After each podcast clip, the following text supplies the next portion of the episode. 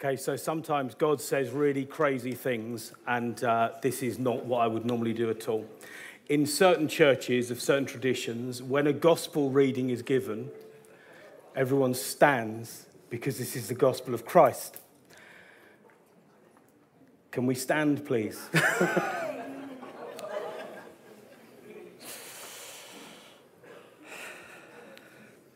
I did nearly wear a suit today as well, but you know, story for you. There was a man who had two sons. The younger one said to his father, Father, give me my share of the estate. So he divided his property between them. Not long after that, the younger son got together everything he had and set off for a distant country where he squandered his wealth in wild living. After he had spent everything, there was a severe famine that affected every corner of that country, and he began to be in need. So he went and hired himself out to a citizen of that country who sent him to his fields to feed pigs. He longed to fill his stomach with the pods that the pigs were eating, but no one gave him anything. After a while, he came to his senses and said, How many of my father's hired servants have food to spare? And here I am starving to death. I'll set out and go back to my father and say to him, Father, I've sinned against heaven and against you. I'm no longer worthy to be called your son. Make me like one of your hired servants. So, having decided what to do, he got up and went back to his father. But while he was still a long way off, his father saw him and was filled with compassion for him. He ran to his son, threw his arms around him, and kissed him. The son said to his father, Father, I've sinned against heaven and against you. I'm no longer worthy to be called your son. But his father said to the servants, Quick, bring the best robe and put it on him. Put a ring on his finger and sandals on his feet. Bring the fattened calf and kill it. Let's have a feast and celebrate. For this son of mine was dead and now is alive again. He was lost and is now found. So they began to celebrate. Meanwhile, the oldest son had been in the fields. When he came near the house, he heard music and dancing, so he called one of the servants and asked what was going on. Your brother's come home, the servant replied, and your father has killed the fatted calf because he has him back safe and sound. The older brother became angry and refused to go in and join the party. Instead, his father went out and pleaded with him. He answered his father, Look, all these years I've been slaving for you and never disobeyed your orders. Yet you never gave me even a young goat so I could celebrate with my friends. But when this son of yours, who has squandered your property with prostitutes, comes home, you kill the fatted calf for him. My son, the father said, you are always with me, and everything I have is yours.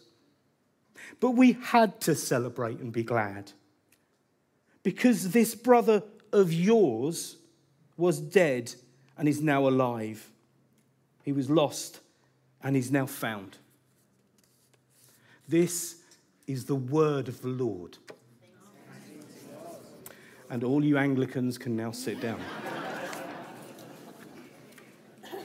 I don't, I genuinely, I wouldn't normally get people to stand up, but during that last bit of worship, it came so strong. So I want you all just to take a moment now.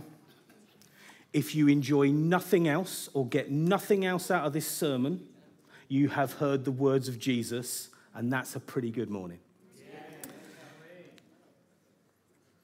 Everybody who's been a Christian for any number of years whatsoever has probably heard that passage read has probably read it for yourselves. You've probably even heard it preached on. so I'm not going to preach on the passage particularly. I think there are really two things God wants to tell us today. And I've no idea how long this is going to take. I just know that this is really, really important for some people, if not for all of us. So, the first bit is we need to think about the story. In this story, there are two sons. Two. Okay?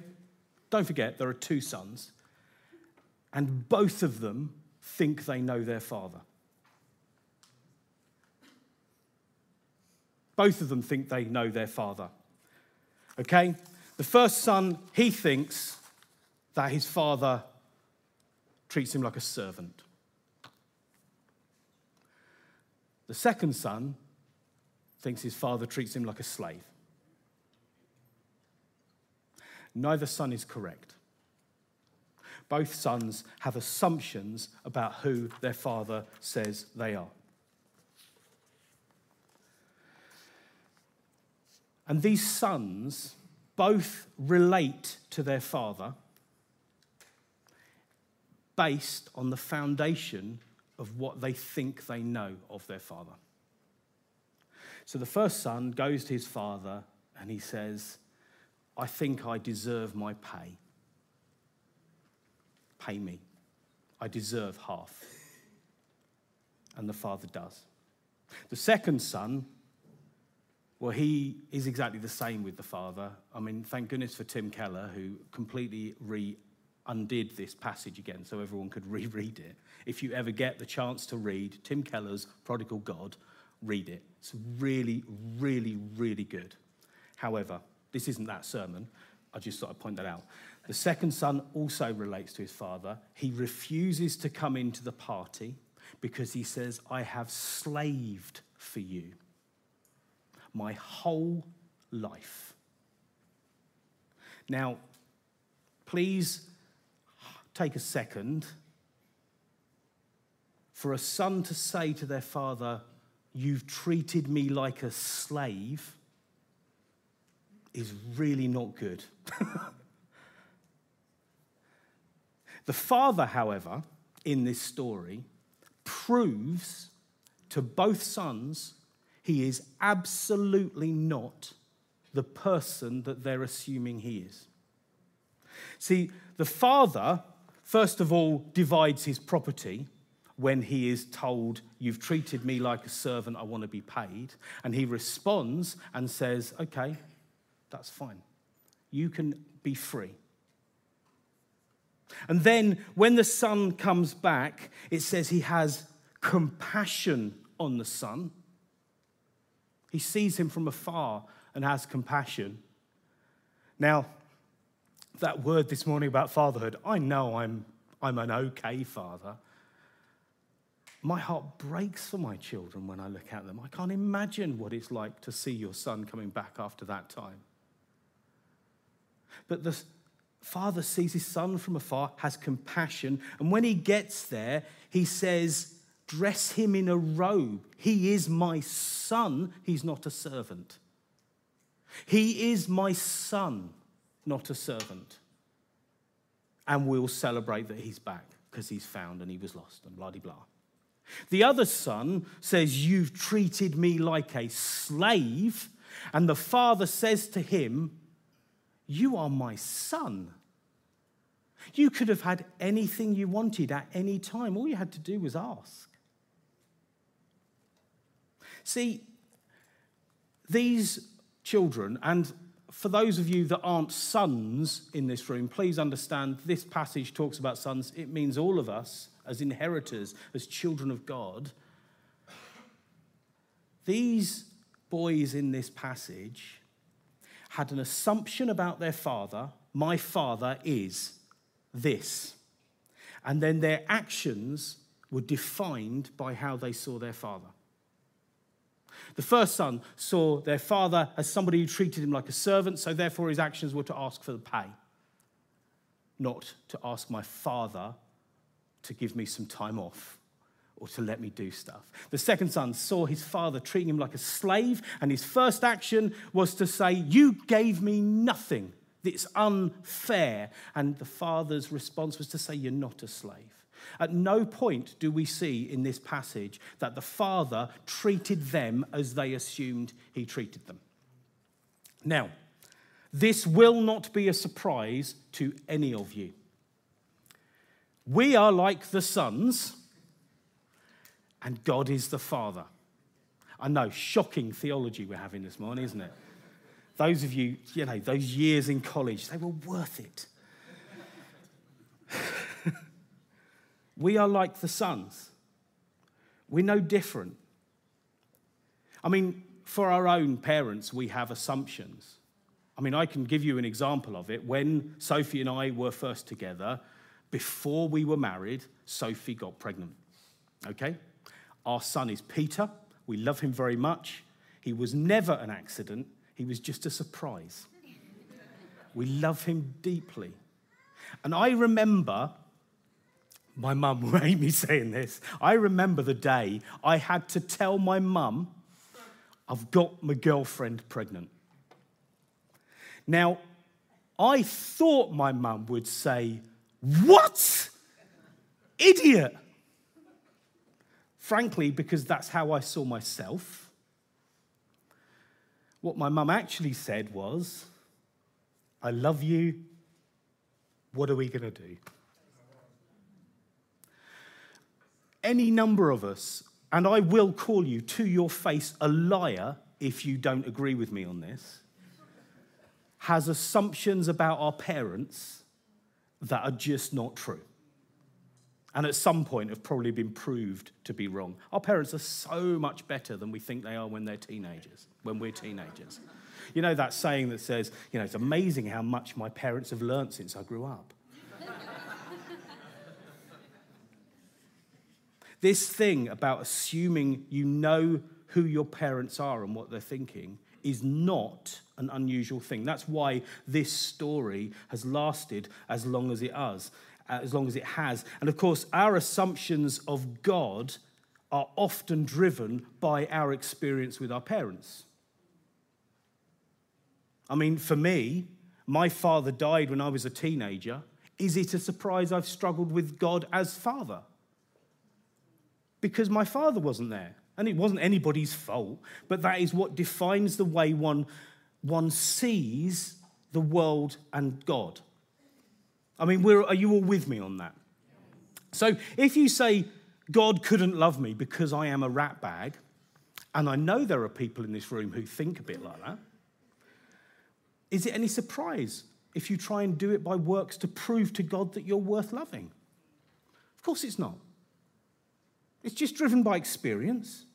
If we think that we are sinful, awful people who, do you know, we are shamed by our sin, is it any surprise that we think God would be ashamed of us? But you see, God is not like our assumptions. Yeah, thank God. God is our Father. He acts by grace. He is very different from our assumptions. And actually, our relation with God should take place according to our faith, not our assumptions. Because we do have a source which tells us what God is actually like. And he's misinterpreted time and time again by the media and by people in the media who say, well, the God of the Bible is full of judgment, he's full of hate, he's full of dis, you know, that whole thing about God hates fags. It's rubbish. Nowhere in the Bible does it say that. And yet the whole world is defined by that understanding of God because somebody says it. And so, what happens is sometimes we become afraid to go to the Bible to look in case we find a God we don't like. Let me tell you look in the Bible.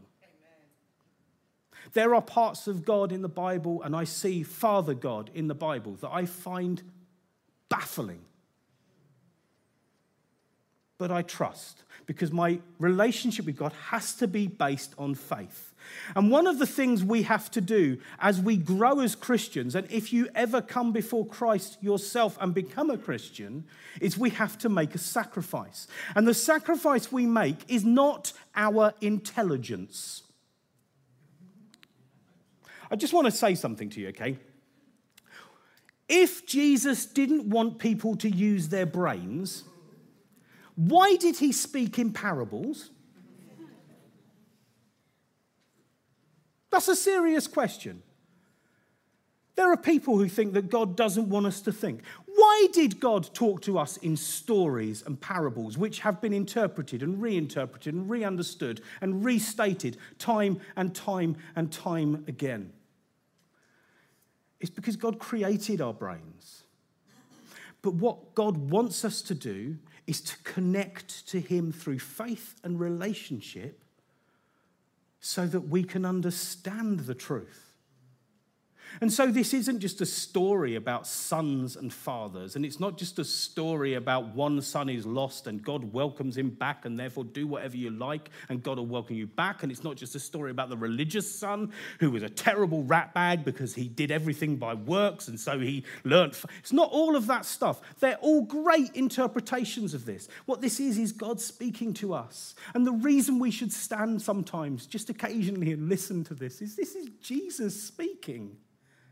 And Jesus speaking to us over 2,000 years for interpretation, understanding, reinterpretation, reinterpretation.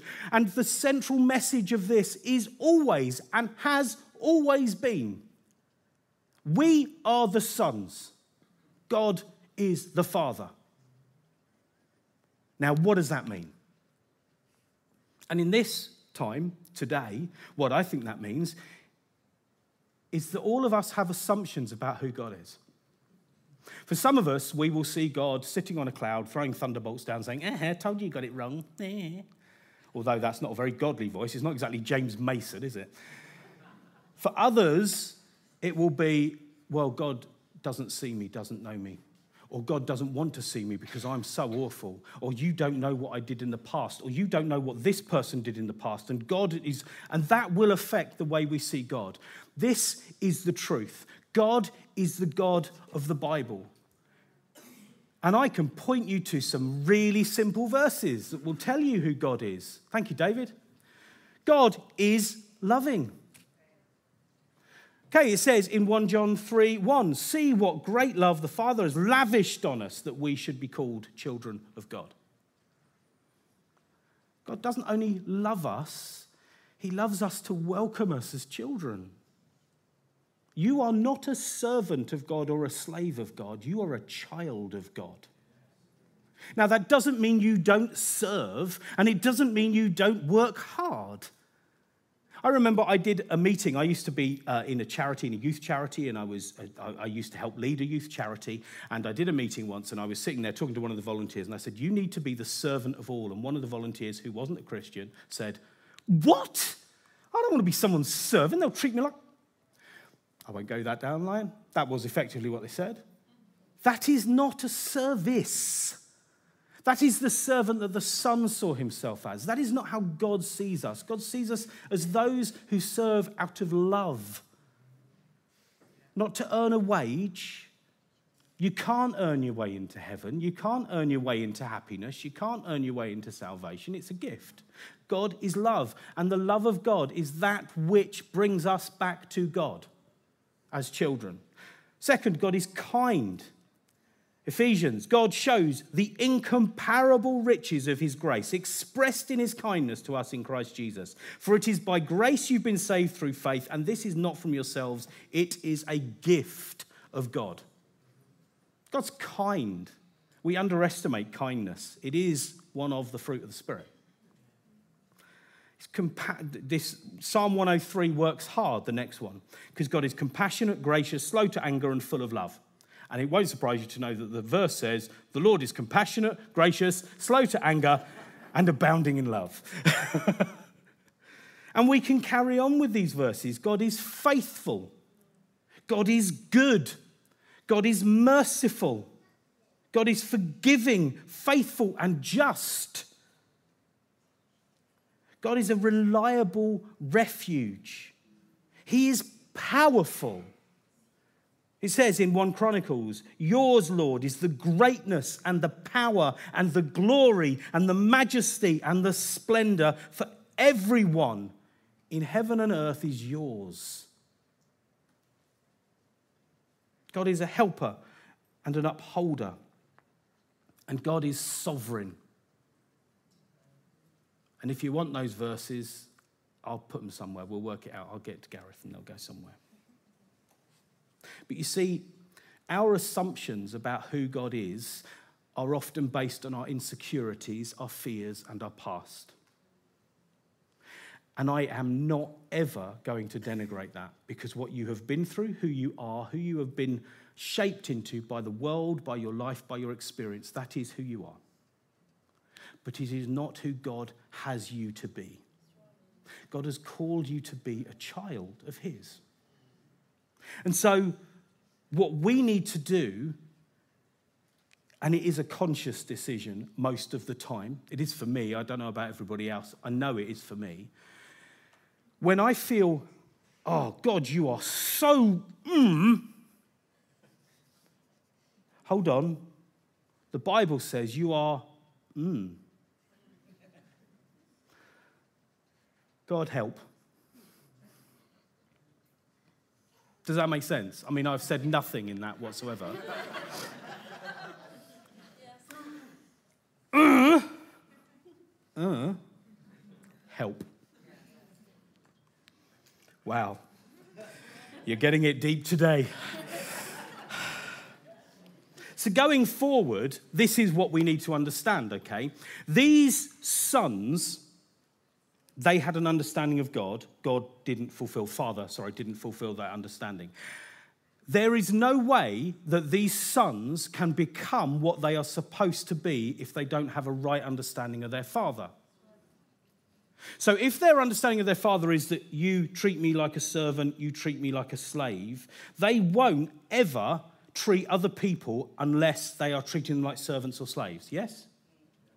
But their father didn't treat them like that. Their father treated them like sons, children, welcomed them, embraced them, gave them everything they needed. So it goes to, it goes to finish off, to th- it follows through that therefore, if they know their father, are shaped by who their father is, because they are children of their father, they will express their father's heart. It's an inheritance. There is nothing worse as a parent than when your children start to show those things in you that really aren't very nice. None of you have had that, I'm sure. But it's such a joy when your children show grace and love and you think, they learned that from me. Well, probably from Sophie, if we're honest. But so going forward, we need to understand this. If we are like the sons and if God is like the Father, if we actually know the Father, our Father in heaven, God properly, and we understand him by faith, then the next step is that we start to express Father's heart. And we see that heart in this passage. And I love it. I mean, it is just mind blowing because I am so not like this by nature and so trying to learn to be like it by faith. You see, the father is sitting working, doing his normal day to day stuff, and he sees out the window, right on the horizon, the moping look of his teenage son, because that's how sons walk. Sees the son coming towards him. You know, you recognize the people you really love, you can tell them from such a long way away just by the way they move. The father loves his son and he sees him from a distance, and he doesn't wait for his son to come to him and say, Dad, you are right he runs to his son and he embraces his son. And he disturbs his son's speech. See, a good father does listen to their children, and he does listen to his child. And his son does start to say, Father, I have sinned against you, and I have sinned against God, and I should be treated, I want to be one of your servants. And his father says, Stop. That is not you. You are my child. And I will dress you as my child, and I will welcome you as my child. The passage says, lavishly. It's a lavish celebration. You are back. You were lost and now you're found. And with the other son, the father says, Stop. You could have had anything you wanted. Now come and join the party. Your brother is home. You see, when we listen to by faith and accept who God is, and we live by that, we start to express that. So, what are we supposed to do? Well, there's two very simple things here. First of all, if you don't know who God is and you've never met him, and your understanding of God is that God is this distant thing, or God is just like the priest I had in my village, or God is this or that or the other, I want you to know God is your Father. He loves you. And if you want to know more about your Father God, then come and talk to us and we'll tell you all about him. And we will pray for you and we will pray that his spirit touches you so you meet him. But the second thing is for most people here, you are sons and daughters of the king. What do you do when you see somebody walk even slightly towards the king? We need to run out. We need to love people lavishly. Now, I'm British. We'd like to keep our expectations, our expressions quite restrained.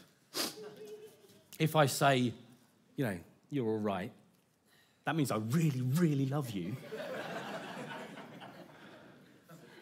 but if you're on the other end of that and you hear me say, you're all right, it might mean that you think, eh, not sure he likes me very much, really.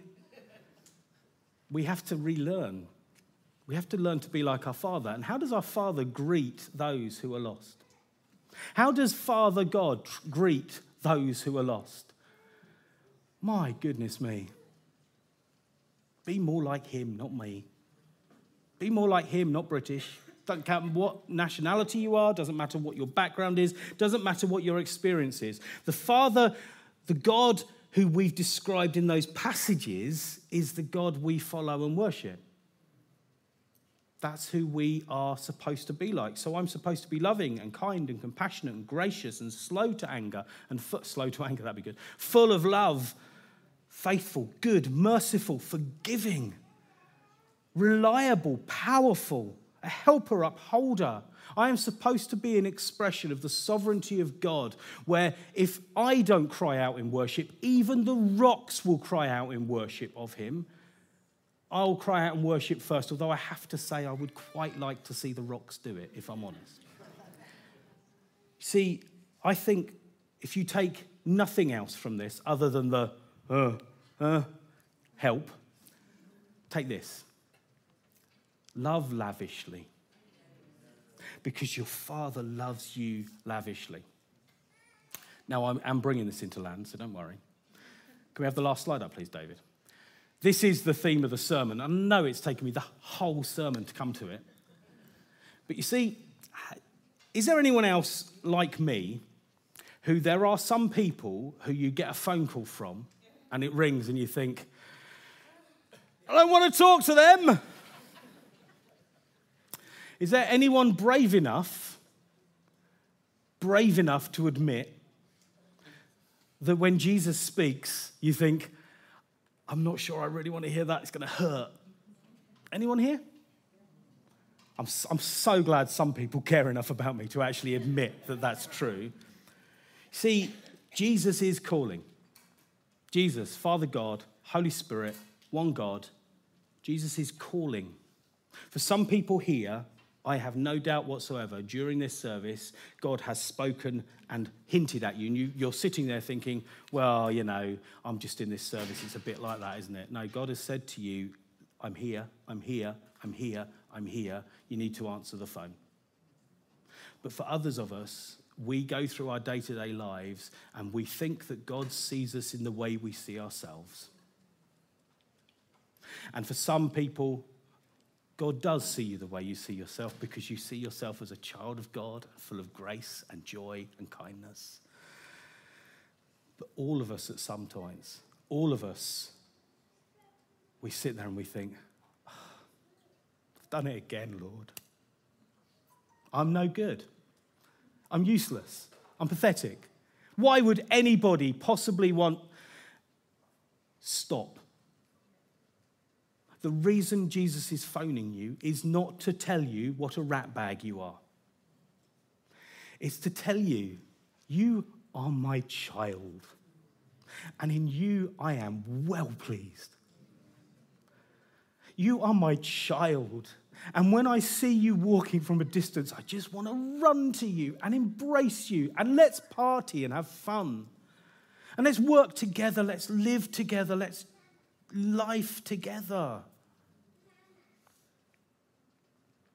So, this is, I think, the response, because we do need a response. And it's really simple.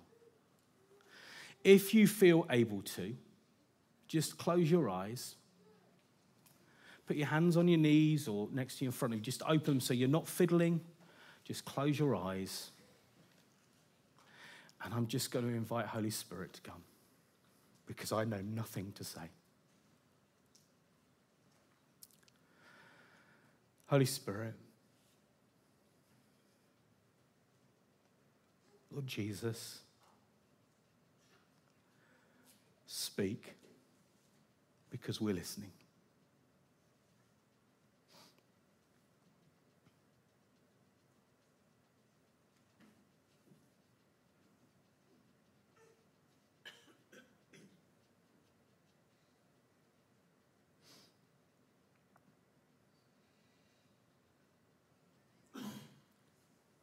I get a sense that for some people here, this is such an opportunity to just sit there and enjoy God's presence. If you are not feeling guilty or shamed, that's a good thing. Just enjoy it. Please rest in God's presence. For others, there are all sorts of contradictory thoughts and dark shadows in your brain that are saying, Yeah, but can he really love you? Because you know what you're like in private. You know what you're like when no one's looking. Let me tell you, your father knows what you're like, and he's still calling.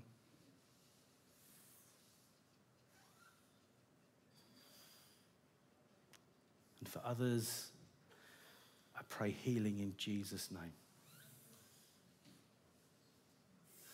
Of the past hurts, of the parents who have told you that you're rubbish. You are not. Of the fears that have told you you can't do stuff. In God's power, you can.